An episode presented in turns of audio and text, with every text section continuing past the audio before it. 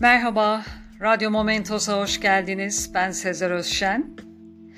Bugün Kız Kulesi ile ilgili efsaneleri inceleyeceğiz. Benim tek bildiğim efsane ve sanıyorum en bilineni Kral ve Kızının hikayesidir.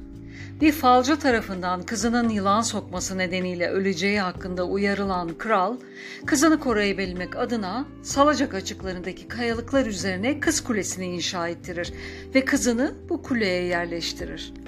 Kral kızına belli vakitlerde sepet içerisinde çeşitli yiyecekler gönderir ve bir gün meyve sepetinin içinde gizlenen yılan kralın kızını zehirleyerek ölmesine neden olur.'' Kule ile ilgili bir diğer efsane ise Battal Gazi hakkındadır. Şehrin karşısına konuşlanan Battal Gazi'yi gören Bizans tekfuru telaşlanır ve hazineleriyle kızını bu kuleye saklar. Fakat kuleyi ele geçiren Battal Gazi hem hazineleri hem de prensesi alır ve atıyla Üsküdar'ı aşarak yoluna devam eder.''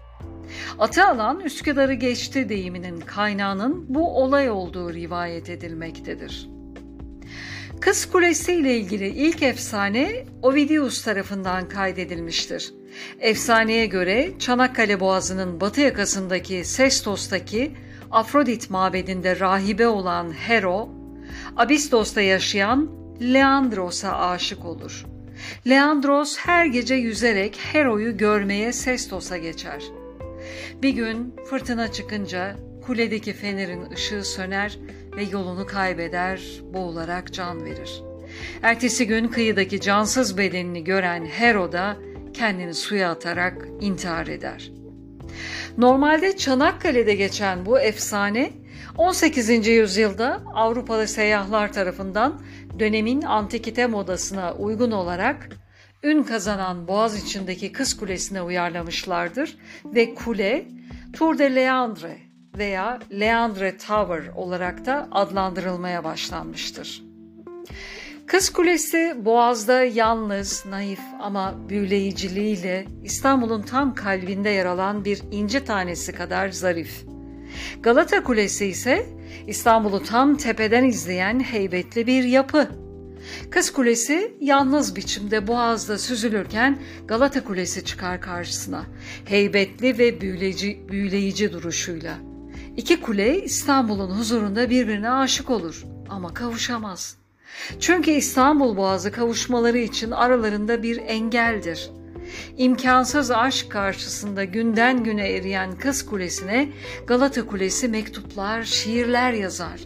Bir gün Ahmet Çelebi çıkıverir Galata Kulesi'nin tepesine. Amacı oradan Üsküdar'a uçmaktır. Çelebi Galata Kulesi'nin ısrarlarına dayanamaz ve yüzyıllardır biriktirdiği mektupları da yanına alıp uçmaya karar verir. Ancak Salacak sahiline yaklaşırken rüzgarın etkisiyle dağılır mektuplar. Yine de dalgalar mektupları Kız Kulesi'ne ulaştırır. O vakit Kız Kulesi Galata Kulesi'nin ona ne kadar aşık olduğunu anlamıştır. Aşklarının karşılıklı olduğunu anlar, daha da güzelleşirler. Kavuşmaları imkansız olsa da yüzyıllardır karşılıklı bakışarak yaşarlar aşklarını. Ve Bedri Rahmi bir şiirinde konu etmiştir onları. İstanbul deyince aklıma kuleler gelir. Ne zaman birinin resmini yapsam öteki kıskanır.